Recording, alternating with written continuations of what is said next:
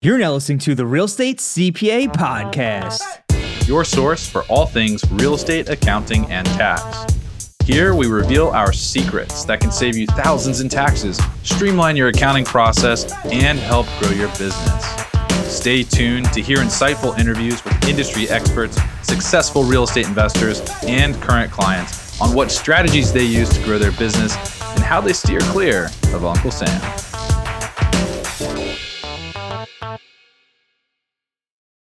Hi, everyone. Thanks for tuning in. Thomas Castelli joined here today with Dave Dubeau. Dave is a professional real estate investor, author, speaker, and capital raising expert, and his company helps real estate entrepreneurs across North America quickly launch their capital raising processes with their proprietary money partner formula. In this episode, Dave breaks down how you can start raising capital from your network to fund your real estate deals and grow your portfolio. Another important aspect of growing your portfolio is making sure you have the right accounting system in place. And while there are plenty of general business accounting software options out there, they're not designed for landlords managing rental properties and can feel clunky and overly complex. Landlord Studio, on the other hand, is designed specifically for do it yourself landlords. They offer a full suite of tools designed to help landlords save time with their income and expense tracking, as well as property management tasks like rent collection, rental listings, lease management, and tenant screening. One thing I found particularly impressive was its ability to connect bank accounts to view and reconcile transactions from inside the software.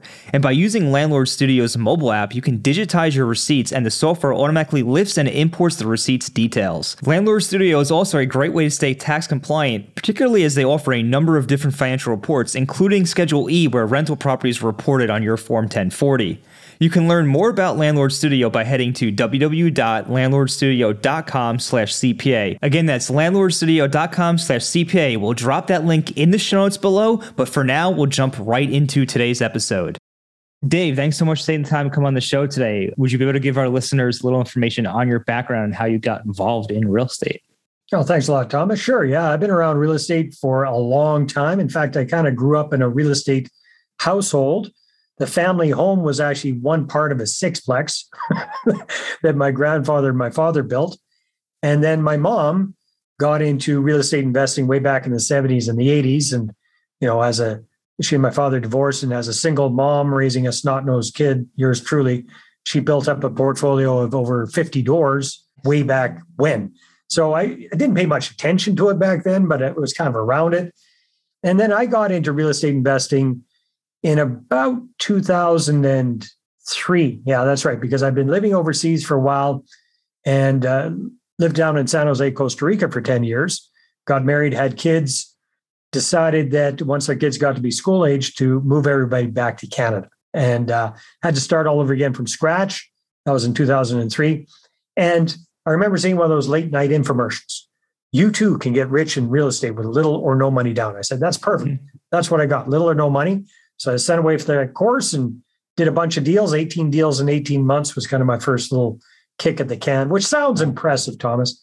And a few of those deals were impressive. A lot of them were just junkers or just, you know, make a couple of thousand bucks here or there. Uh, but it was very, very good experience and, and kept the lights on. After that, I got involved with an up and coming real estate guru up here in Canada, kind of the Canadian version of Robert Kiyosaki. In fact, we did a lot of dealings with Robert Kiyosaki, had him come speak at our events and all that kind of stuff, and helped uh, that guy grow his company. And then I took some time off from real estate investing, got back into it about 2010. And that's when I, you know, discovered the whole raising capital thing raising capital. I know we'll get into that in, in just yeah. a few minutes.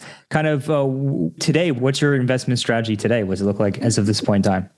Yeah, well, I realized a while ago, Thomas, I kind of suck as an active investor. dealing with tenants and toilets and all that kind of stuff isn't really within my my level of patience.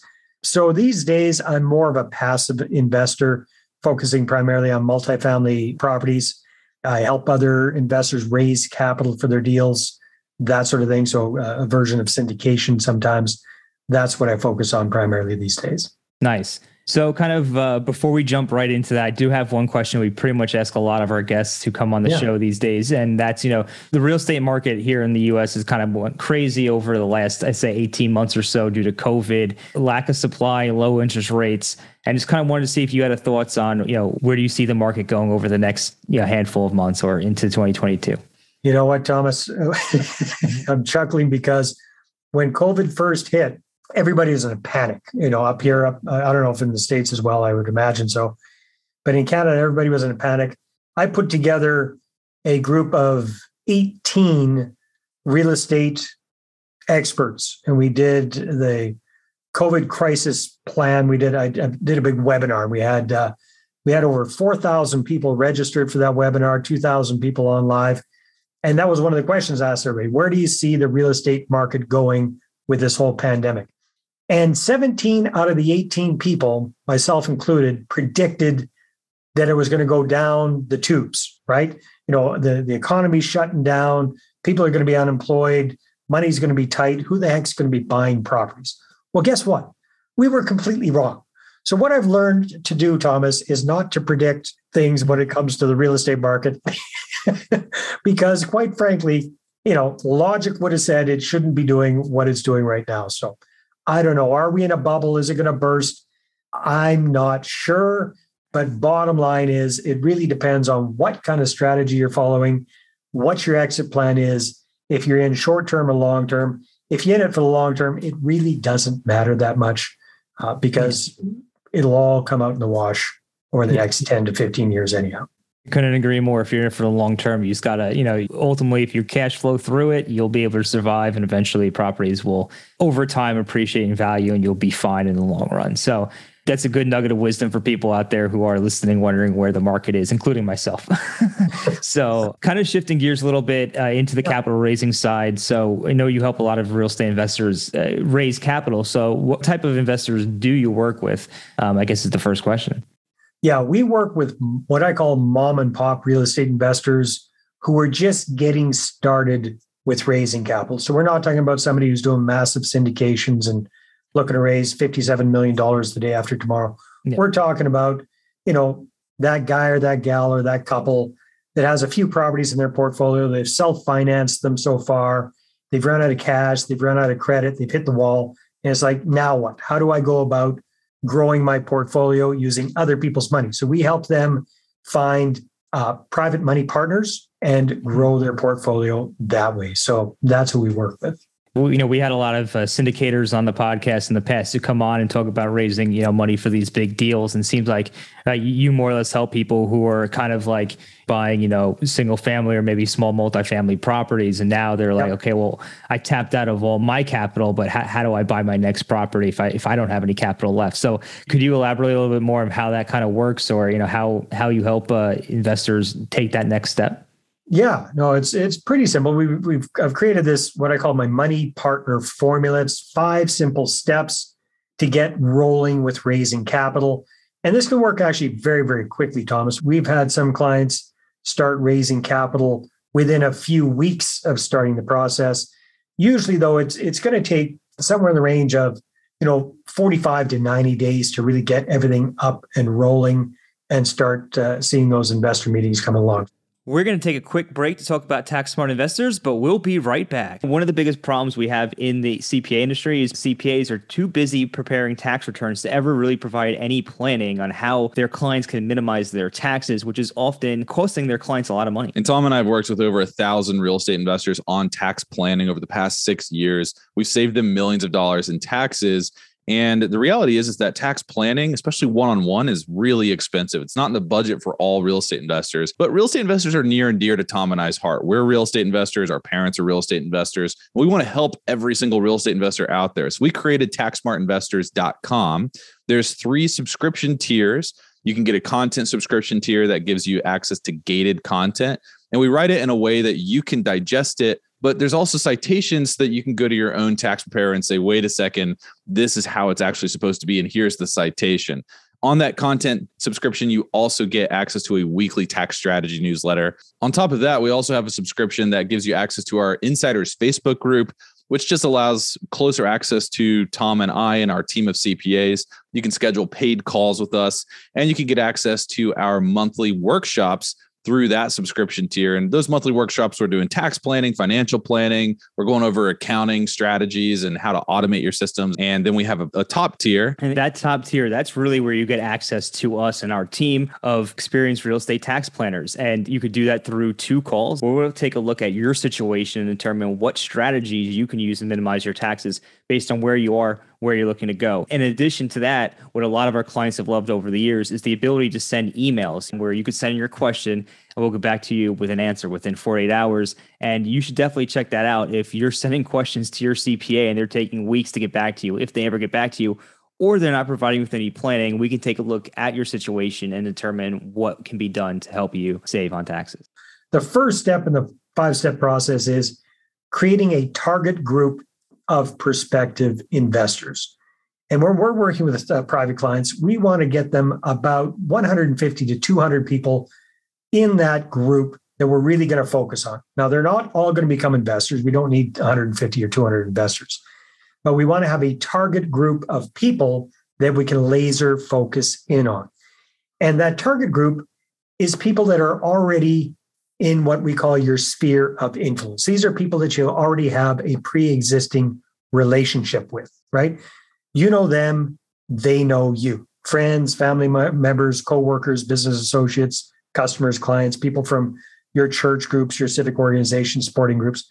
You know them and they know you. That is the most uh, logical place for us to start when it comes to raising capital for two reasons, Thomas. Reason number one is logic right? I see a lot of people out there thinking, you know what? I'll raise capital from anybody and anybody, everybody and anybody with a pulse and a checkbook, right? So they start posting their deals on social media. They start, you know, schmoozing, networking, talking with everybody, turning every conversation into a real estate conversation. And that's a challenge for two reasons. Number one, if we think about it, in order for somebody to uh, invest fifty or hundred thousand dollars with you, chances are they're going to need to know you, like you and trust you with their money. Would you agree? Absolutely. Absolutely. So if we're charging out going after complete strangers, a stranger doesn't know you, they don't like you, and they certainly do not trust you with their money. So it's that's a very difficult thing to do, especially when you're just getting started with raising capital, right? Now, the second big challenge is this pesky little thing that you guys have called the Securities and Exchange Commission. Yes. Which we have our own version up here in Canada. So we don't have it any easier than you do. And basically, these regulators say uh, it's illegal for us as mom and pop real estate investors to raise capital from the general public unless we're either licensed to do so, so a stockbroker or mortgage broker, uh, financial planner, the, these kind of people have licenses and they typically work for big organizations. They can raise money, right? But you and I, we don't. We can get exemptions. We can set up certain corporate structures, like I know you help your clients do we can get an offering memorandum. We can do these kind of things, but they tend to be very, very expensive and onerous processes to go through. So if you're just trying to buy a single family home or a small multi or something like that, it just doesn't make sense financially. So the good news is we are allowed to raise capital from people that we have a close personal or business relationship with. So that's why we want to focus on that sphere of influence. Does that make sense, Thomas? Absolutely. I mean, it makes sense to me. Yeah.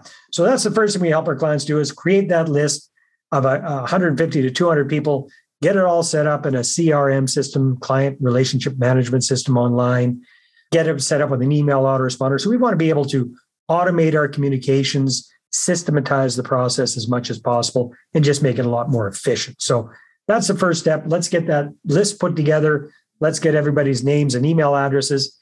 And then let's break the ice before we start talking business, right? Mm-hmm. Another big mistake a lot of people make, myself included back in the day, is we charge out like a bull in a china shop saying, Hey, it's Dave. I got the deals. Hey, you got the cash. Maybe not quite that bad, but that's the idea, right? And that turns a lot of people off. So you want to start off on the right foot. You want to break the ice. You want to reconnect with people on a personal level before you start talking business. And so what we do for that, Thomas, is we do a very simple little three-step email campaign. Uh, first couple of messages are just kind of warm, fuzzy. Hey, it's Dave. Chances are it's been a while since we connected. Just want to reach out, say hi, reconnect with you, let you know what I've been up to. you know, catch people up on what you've been doing and the family's been doing for the last three, four, five years. And also, I want to see how you're doing as well. So please hit reply to this email. Let's catch up. And you send that out to all 200 people. And then your job is to have a genuine reconnection with those people when they respond. Does that make sense? Makes sense to me. Yeah. So it sets the stage. And then the third message in that little sequence is give people a heads up that you're going to be switching gears. You're going to be starting to talk about what you're up to with real estate. You're doing really well with it. You're very passionate about it.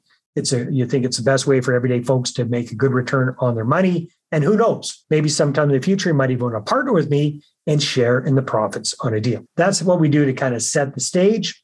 And now we're ready to now go out and proactively start marketing. Now, here's the big picture that's important to understand here, Thomas.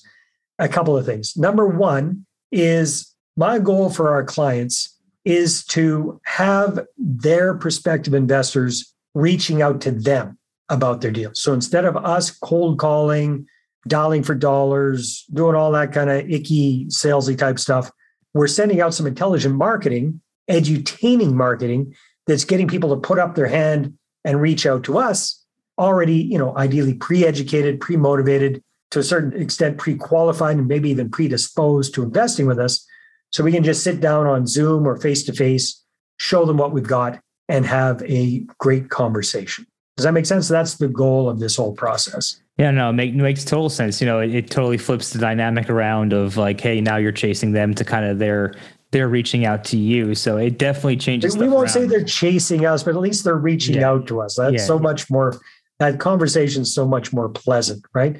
So step number one is let's create that target group and let's reconnect with them on the personal level first. Step number two is let's make sure we're ready to go with an effective investor presentation when those people do start putting up their hands, right? Because we don't want to be caught with our pants down when somebody says, Hey, Thomas, what's this real estate thing you're doing, man?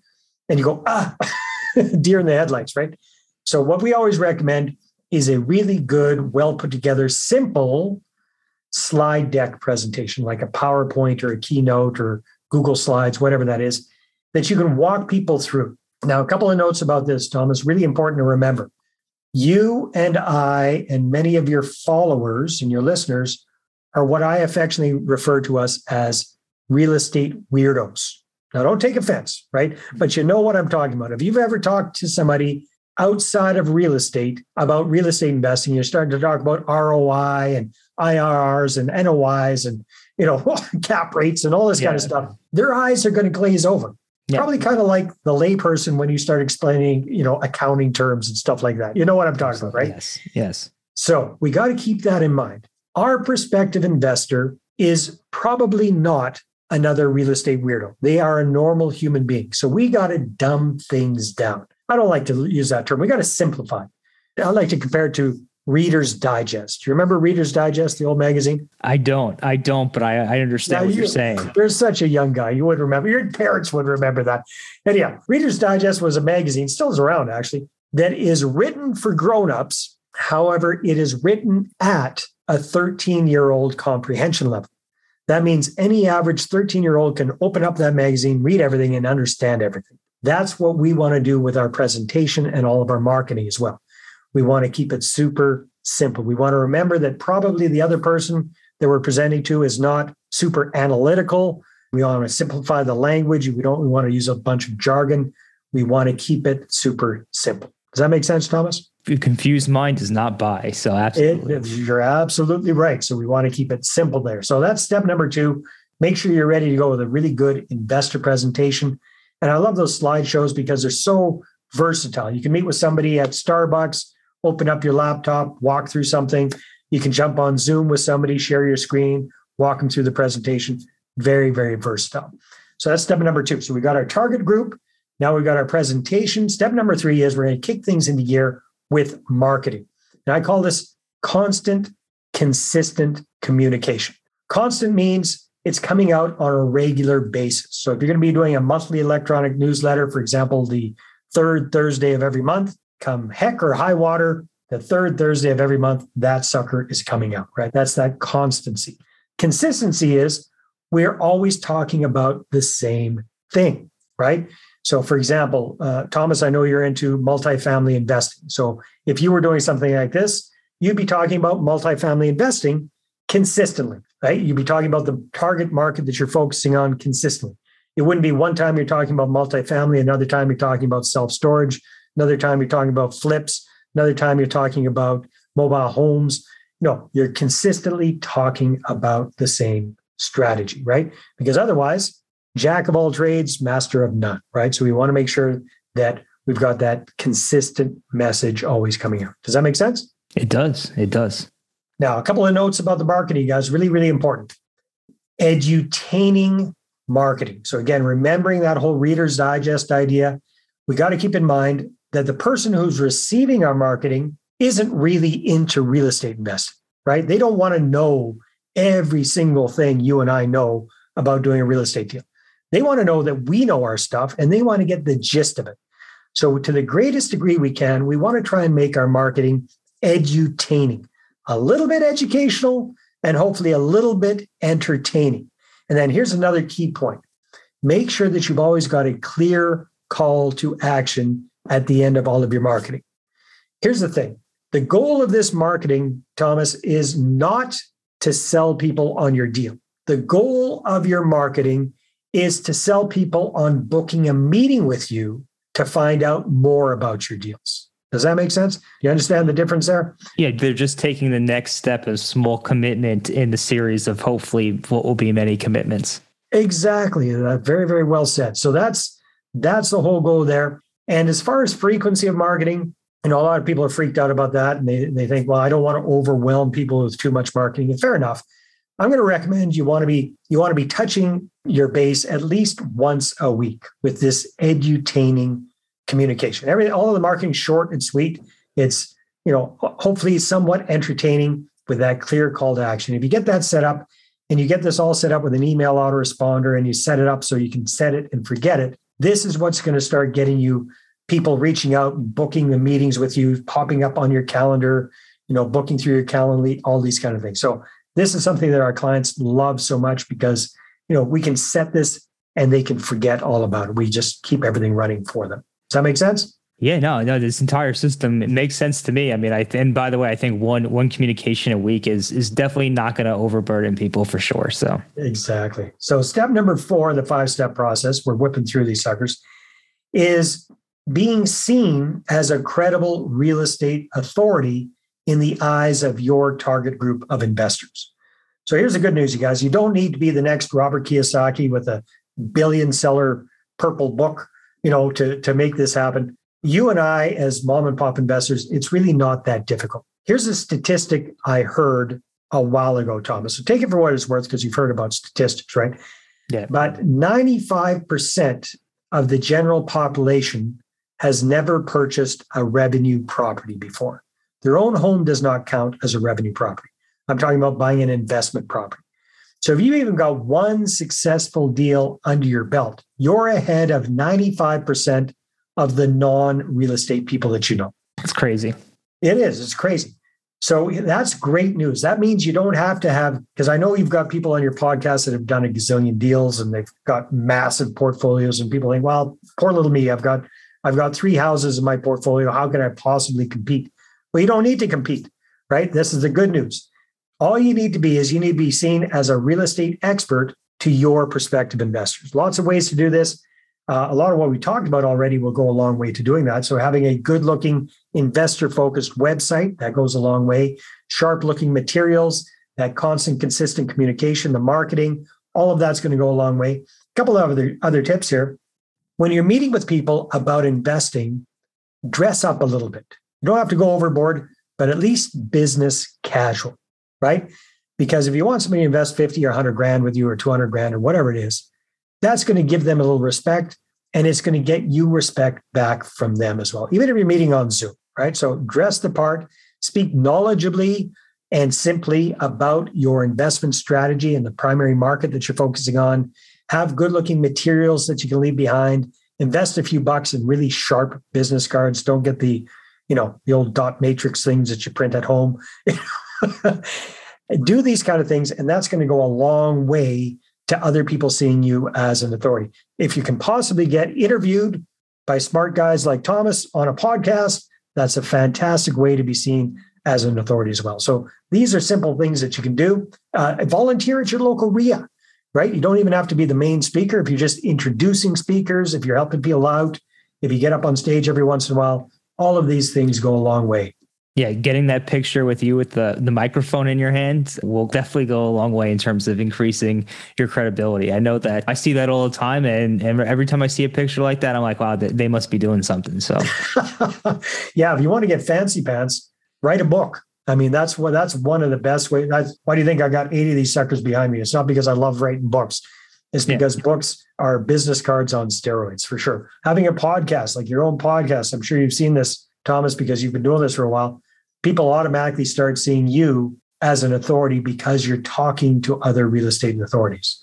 It kind of transfers. You know, absolutely. And you know, one thing people always say, ask ask about starting a podcast is like, oh, what he doesn't grow to some massive number. And it, sometimes it's not even about that. Sometimes it's just catering to to your network and your audience, and that in and of itself is enough to kind of you know boost your credibility for sure. Yeah, definitely. And then last but not least, step number five of the five step process is once you've got one or two investors on board, you can start the snowball effect. And that is because your investors know other people with money, right? So if you're doing a good job for them and they're happy with how things are going, it's very easy for you to get really warm introductions to their sphere of influence. And it's also easy for you to get testimonials, especially video testimonials from these investors, which are absolute gold for putting on your website, for featuring that kind of thing. So that's step number five. Once you've got one or two investors on board, it's easier to get more of them with testimonials and referrals. So that's it in a nutshell, my friend. That's the five step money partner formula. No, that's awesome. I think that's a great way to raise capital, and I and I'm glad you came on and explained that because you know what? I think a lot of people get caught up too much in like that raising capital is only for you know these major deals, and that that's simply not the case. I mean, if you could you could raise money on, pretty much any deal in some way, shape, or form. I know a lot of people who do do that. So I'm glad you came on, you know, kind of explain that. If our listeners wanted to kind of learn more about your process, how you go about doing that, how, how would they be able to do so? Well, we've got a website called moneypartnerformula.com, moneypartnerformula.com. People can go there. We've got some free resources. You can get a complimentary copy of my ebook, The Money Partner Formula, in exchange for your name and your email address. That'll get you into our into our ecosystem. If you want to spend a full day taking a deep dive into this whole process, we do uh, regular virtual workshops on about a monthly basis. You can check that out at the website as well. If you want to book a call one on one with yours truly and and talk about your particular situation and how we might be able to help, you can do that as well. Absolutely. Thanks for letting us know. What I'm going to do is going to drop that into the show notes for everybody who is listening. I'm going to go pick up that book as well because you know what? I am a real estate weirdo and I got to, whenever I see something real estate, I got to read it. So um, I'll be adding that to my reading list. Know, so thanks again for coming on the show today. Is there anything that you would want to you know, leave any parting words with our audience before we wrap up? Yeah, yeah, I, I do, Thomas. And that is, you know what? Raising capital and growing your portfolio is the fastest way to get to where you want to be financially, you guys. I mean, you're actually doing people a disservice by not bringing them on board or letting them know what you're up to with real estate investing. So many of us think that, you know, if we try raising capital, it's going to be like we're we're salesy or we're manipulative or we're doing something like that. No, that's not what we're talking about here at all. We're talking about educating people about what we're up to with real estate investing and allowing them to make an educated decision as to whether or not they'd like to participate with you, right? Because I don't know about you, Thomas, but I firmly believe that a good real estate deal is the absolute best way for you and I and your followers and, and regular folks to get an above average return on our money backed by a solid, tangible, controllable asset. I don't know anything else that compares to it. So I think it's our duty to tell more people and get the word out more. I couldn't agree more, and I'll just put in my two cents here because this has been on my mind. It's really hit me over the last like year or so how true this is. That real estate really is one of the best paths to wealth. I mean, if you just look at what's going on with inflation and you look at the rise in housing prices over the last you know 18 months or so, it, it just goes to show that if you had money sitting in cash or sitting even in the stock market in some cases, you would have done a lot better in real estate, especially over the long haul. So, I mean, it's just becoming abundantly clearer and clearer as the years go on to me that real estate truly is. It's everything everybody says it is. If you buy it right, you do everything you're supposed to be doing, it, it really is one of the best investments that you could be making. And, you know, to Dave's point, if you're doing a great job on real estate, you should be bringing along people. I mean, you're, you really are doing them a disservice by not helping them invest in real estate and realize all the benefits that come along with it. Well said. Thank you. Thanks again for coming on and uh, looking forward to putting this out there. Thomas, thank you so much and keep rocking it, my friend. I appreciate all that you do. Thanks for listening to today's show. If you enjoyed the show, please find us on iTunes and leave us a review. You can also email us at contact at therealestatecpa.com with any feedback or topic suggestions. We are always taking on new clients, and with the new tax laws in play, you really don't want to navigate this alone. Let us help you save money on taxes with your accounting and CFO needs. To become a client, navigate to our client page at therealestatecpa.com and fill out a web form with as much detail about your situation as possible. Thanks so much for listening. Have a great rest of your week.